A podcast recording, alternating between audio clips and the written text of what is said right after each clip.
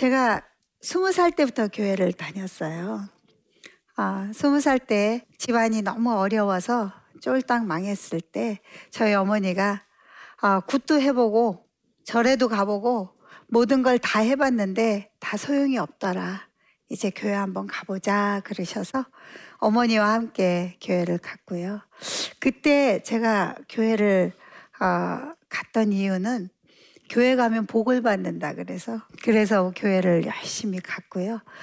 아, 처음엔 성경을 읽었는데 무슨 뜻인지 잘 모르겠고 그 성경 이 분량을 다 알 수도 없고 특히 교회에서 무슨 절기가 되면 어, 연극을 하는데 저보고 유다를 하라 그러더라고요. 그래서 유다가 뭔데 했더니 아, 예수님 제자래요. 아, 예수님 제자? 그래 할게 했는데 알고 보니까 예수님을 판 나쁜 그 몰라서 그걸 좋다고 한 거예요. 그래서 그걸 하고 나서는 안 되겠다. 성경을 알아야 되겠다. 성경에 어떤 사람이 있고 어떤 일이 있는지 내가 알아야 되겠다 해서 성경을 읽었는데요. 그 큰 성경을 한꺼번에 다 읽을 수는 없더라고요. 그래서 머리를 써서 만화 성경을 읽었습니다. 만화 성경 두 권으로 쫙 어떤 일이 있었고, 어, 적어도 어떤 사람이 나쁜 사람인 건 알아야 되니까. 그런데 성경 속에 음, 돌멩이 다섯 개 가지고 큰 장수를 물리쳐서 왕의 사이가 된 사람을 보고 깜짝 놀랐어요. 이거다. 하나님을 믿는 건 이런 거야. 나도 이런 일이 있어야 돼. 나도 이런 일이 있어서 언젠간 왕이 될 거야. 라는 마음을 가졌고요. 곧 이어서 그 아이가 어른이 돼서 아들을 낳았는데 그 아이는 하나님이 얘야, 내가 너한테 뭘 줄까? 그랬더니 지혜를 달라고 했더니 하나님이 지혜도 주시고 돈도 주었더라. 이거 너무 마음에 들고 매력적이더라고요. 아, 이거다. 하나님 돈 주세요, 돈 주세요. 이거보다 지혜 주세요가 누가 들어도 괜찮고.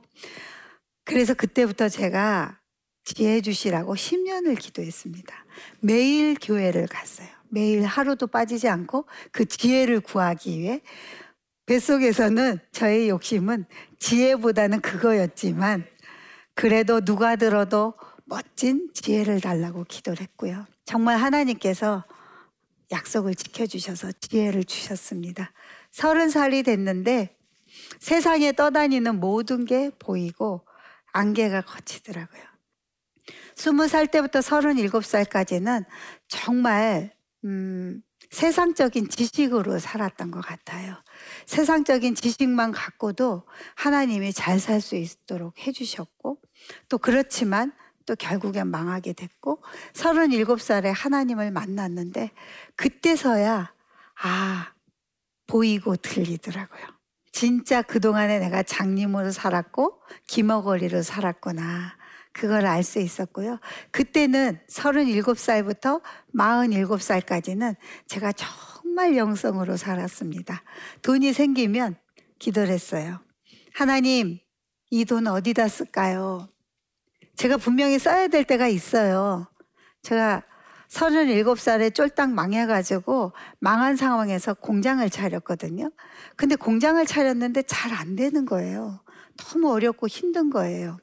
그래서 매일 기도를 하고 매일 그렇게 했지만 2년 동안 월세를 못 냈어요. 6개월 그 동안 직원 월급을 못 드렸고 결국엔 신용 불량자까지 돼서 너무 어려운 상황인데도 돈이 생기면 빨리 빚을 갚고 빨리 월급을 줘야 되는데도 기도를 했어요. 마음은 내 빚을 갚고 싶지만 하나님 이거 어디다 쓸까요? 라고 기도를 하면 하나님이 정말 뜬금없이 내가 아는 누구가 딱 떠올라요. 그 친구 어려움이 느껴지고 그 친구를 도와야 되겠다는 생각까지 들게 하세요. 그래서 아닌 것 같아서 그 친구를 전화해서 줄 수는 없고 그냥 돈을 붙잡고 가만히 그 자리에 있어요. 며칠이 되도록요. 그럼 그 친구한테 전화가 와요. 돈이 너무 필요하고 너무 어렵다고. 그래서 제가 안 그래도 하나님이 너 도와주라 그랬어. 이 말을 참아 못 하는 거예요. 내가 더 어렵기 때문에.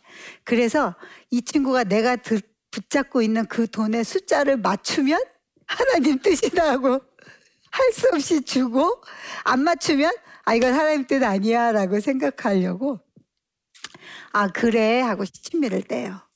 아 그렇게 어려워?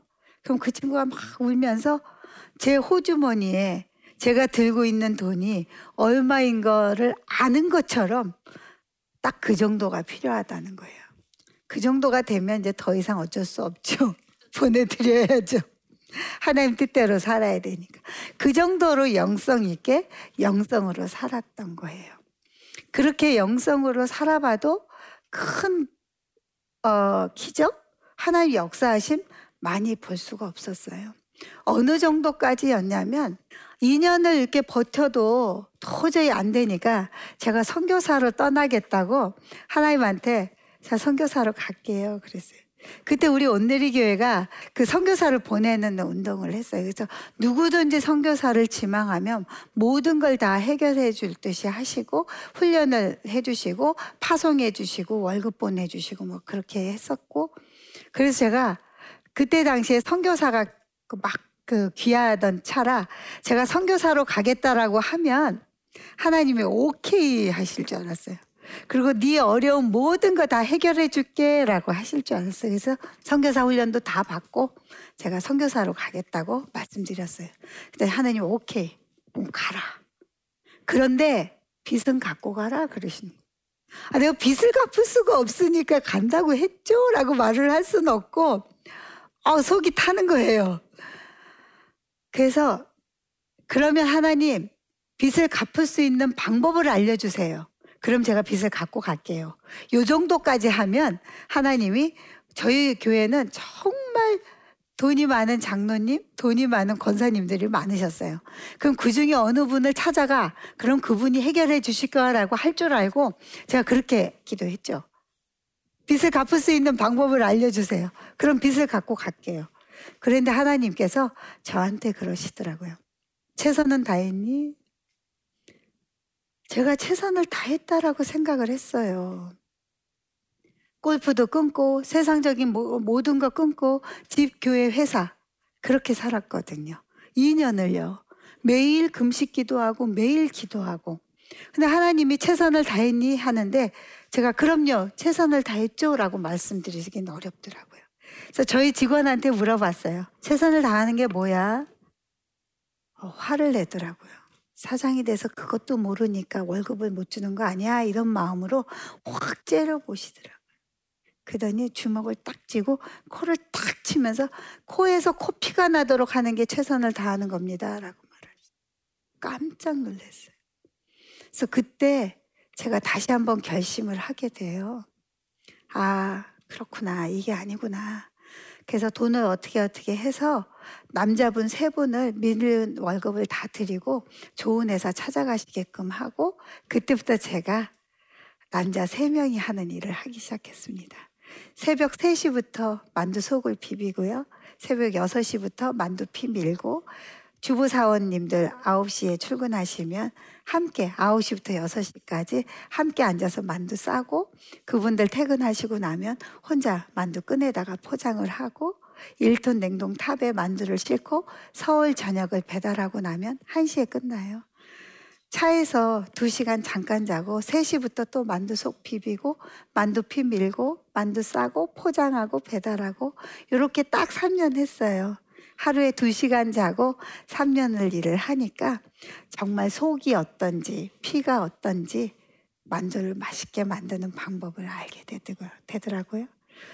돈도 벌게 돼서 직원들 밀린 월급 다 드리고 아, 월세 밀린 거 다 드리고 정말 신용 불량자 다 갚았어요. 한 10원도 안 남기고 다 갚고 나서 그때서 이제 하나님한테 이런 말씀 드렸습니다.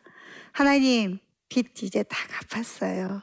이제 선교사로 갈게요. 그랬더니 여기가 네 선교지다라고 말씀하시더라고요.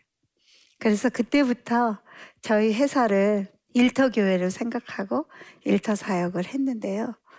어쨌든 영성으로 37부터 47까지 영성으로 그렇게 해왔는데도 큰 기적이 안 일어나는 거예요. 그런데 제가 진짜 문을 닫아야 될 상황이 또 생겼어요. 제가 그 만두 사업하면서 만두 파동이 두 번 터지고요. 또 한 번 그 문제는 해썹이었어요. 해썹을 해야 되는데 해썹을 하려면 수십억이 필요한 거예요. 반도체 시설 같은 어, 깨끗한 쿨린룸에서 만두를 만들어야 되고 눈에 보이지 않는 균까지 관리를 해야 되는 저희 같이 조그맣게 50평 월세에서 이렇게 가내공업처럼 만두만 맛있으면 되지 하는 마음으로 했던 공장들은 다 문을 닫았어요. 그래서 저도 이제 문을 닫으려고 생각을 했습니다. 이제 여긴까지인가 보다. 아, 이제 선교사로 가자. 이런 마음을 또 먹었는데 하나님이 저를 뜻하지 않게 가인지 경영을 가르쳐 주셨어요.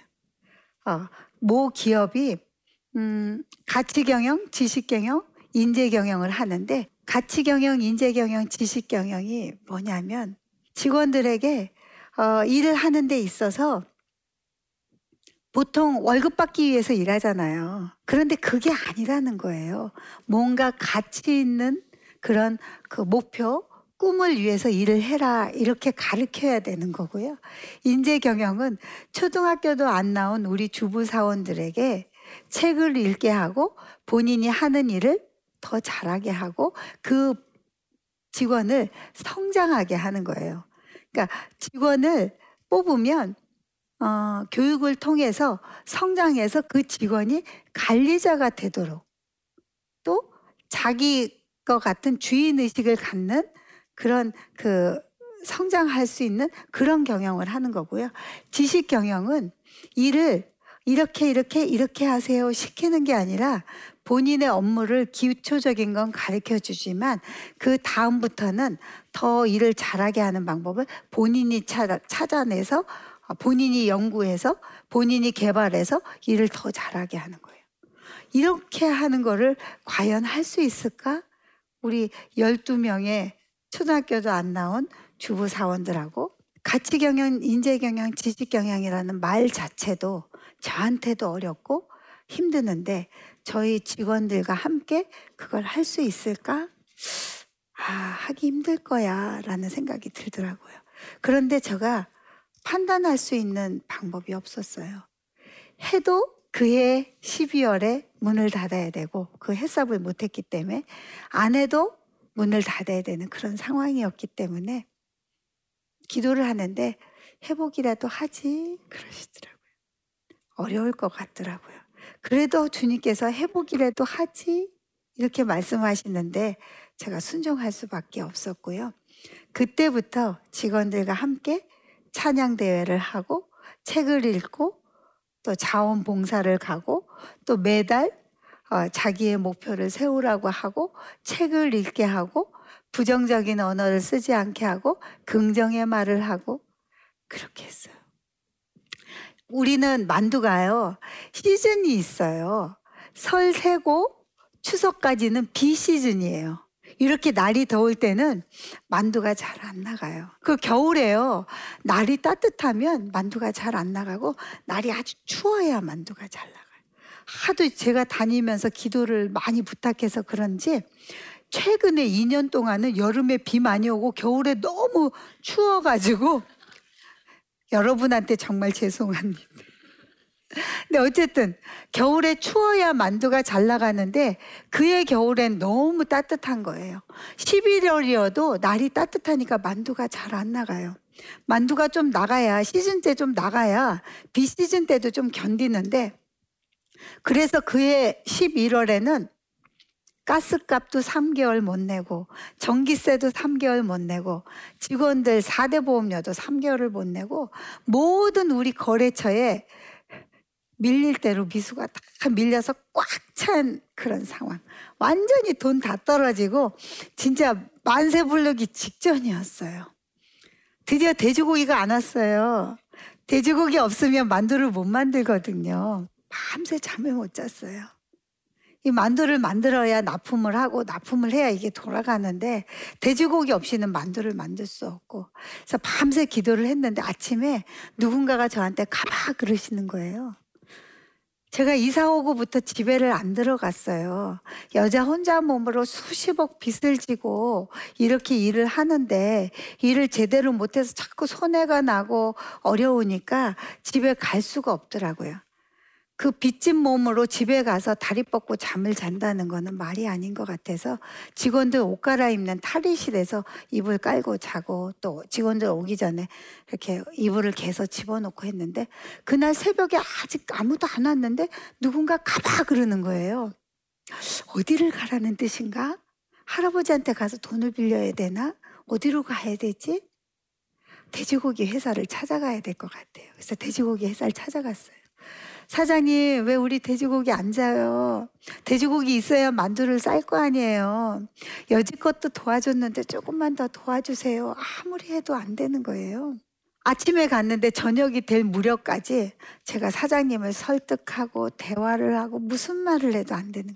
사장님 얘기가 우리가 한 달에 5천만 원씩 쓰는데 5억이나 미수가 밀려서 더 이상은 안 된다. 더 이상은 도와줄 수 없어서 차압을 붙이려고 서류를 준비했으니까 이제부터는 돈을 가져와서 아, 돈을 가져오면 고기를 주겠다 이러더라고요. 그런데 제가 어디서 용기를 났는지 그 사장님한테 이런 소리를 했어요. 사장님, 우리 다음 달에 대박 나. 12월, 1월, 2월 팔아서 5억을 갚을 때니까 5억 없던 걸로 하고 다시 시작하자. 그랬더니 사장님이 막 웃으시더라고요. 야, 5억 받을라 그러다가 10억 물린다. 됐다. 이러시더라고요. 그런데 제가 어디서 용기가 났는지 한 번 더 탁자를 탁 치면서 사장님, 우리 다음 달에 대박 난다고 했잖아. 사장님이 고기 안 대줘서 대박 날 것도 그렇게 못하면 우리 엎어져. 우리 몇십억 들은 거 사장님이 5억 때문에 엎어지면 사장님이 책임지실 거예요? 막 그러면서 막 열을 토하면서 막 근데 아 됐어 됐어 밥이나 먹으러 가자 이러면서 비싼 한우를 사주시더라고요. 그의 구제역이 터져서 사실은 현찰 줘야 고기를 구하던 시절이거든요.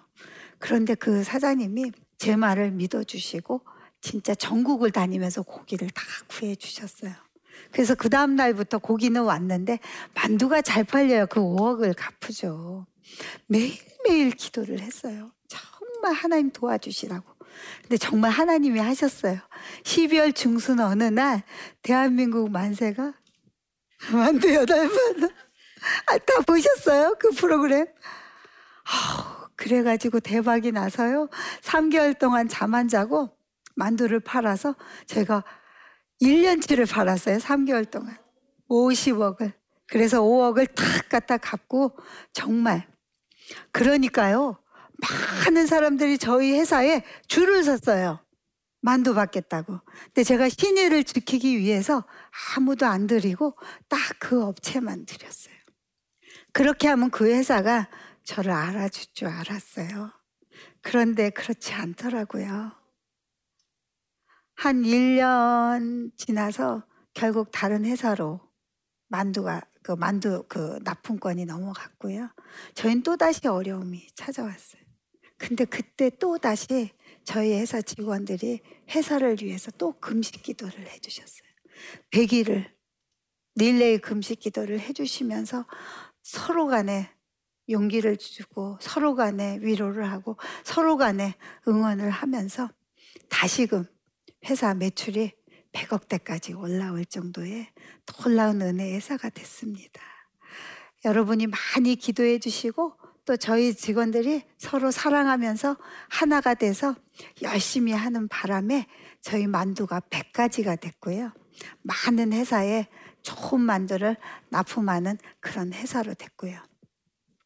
그러면서 저희가 어, 비전을 새롭게 했는데요. 직원의 행복을 추구하고 고객에게 맛있고 건강한 먹거리를 제공하는 그런 회사가 되자라는 비전을 가지고 어, 일을 하게 됐는데요. 어, 지금은 하나님께서 이런 마음을 주세요. 가정 같은 회사, 교회 같은 회사, 학교 같은 회사, 회사다운 회사가 되어서 전 세계 어려운 나라, 10개국에 가서 그들을 먹여 살리고 그들에게 하나님의 복음을 전하라고 하세요. 이 세상에 길고 뛰는 사람들 많잖아요. 무슨 일이든 너무 잘하는 사람들 많아요. 그런데 제가 볼 때 기도만 하고 정말 전문성도 없이 최선을 다하지 못하는 회사들도 있더라고요. 정말 세계 최고가 될 정도의 지성과 전문성을 갖추고 영성을 갖춰서 그렇게 해야 되는데 그건 내려놓고 매일 금식 기도만 하고 기도했고 응답받았다고 하면서 아무 이런 일이 일어나지 않는 그런 분들도 제가 많이 봐요. 정말 여러분, 삶 가운데 지성과 영성, 전문성과 영성, 또 지성과 감성 그런 것들이 좀 밸런스를 맞춰서 함께 할 때 여러분 모두가 그렇게 해서 기적의 주인공 되시기를 축복합니다. 사랑합니다.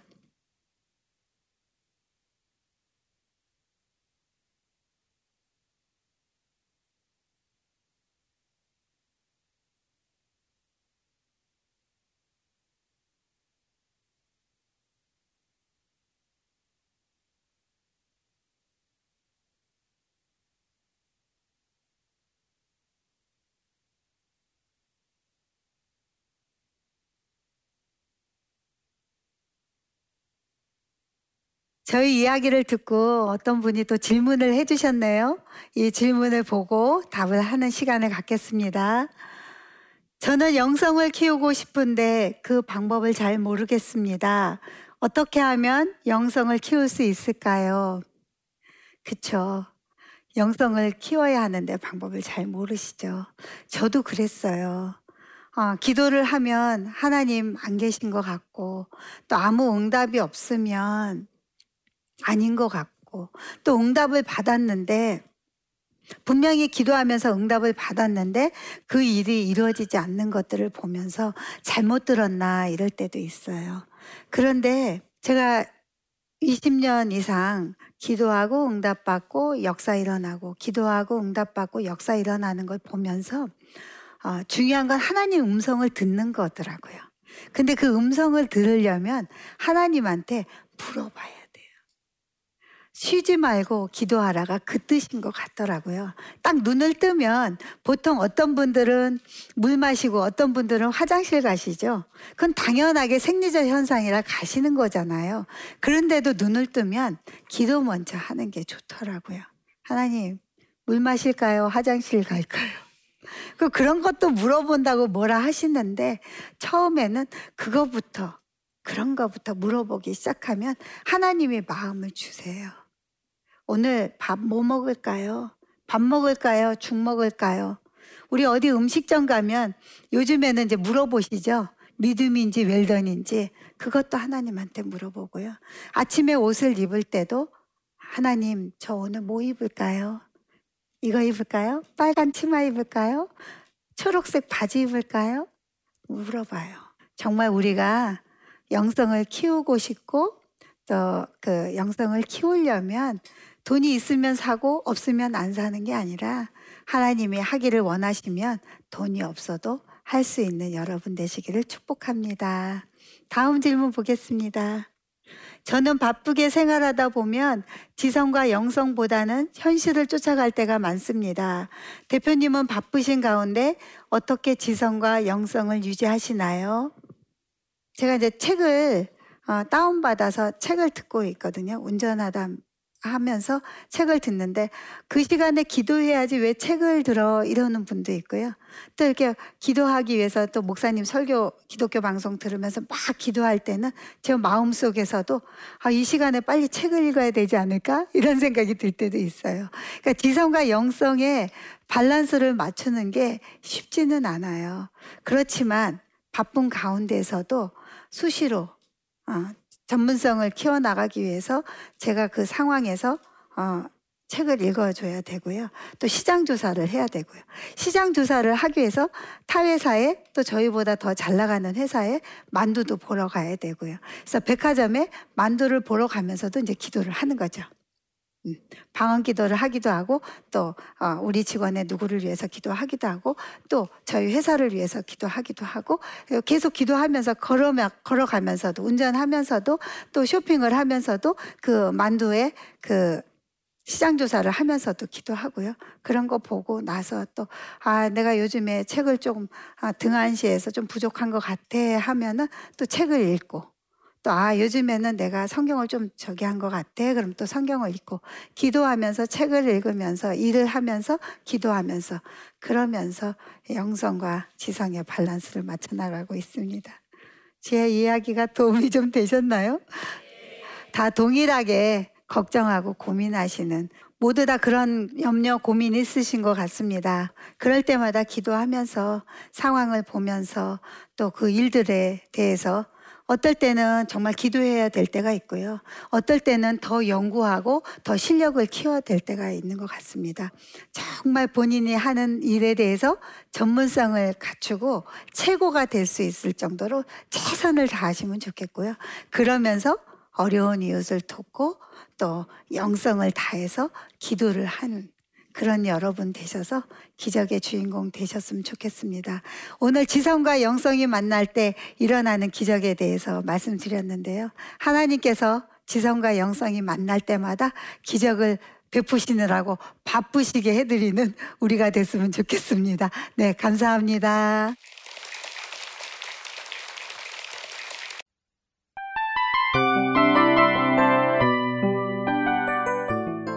이 프로그램은 청취자 여러분의 소중한 후원으로 제작됩니다.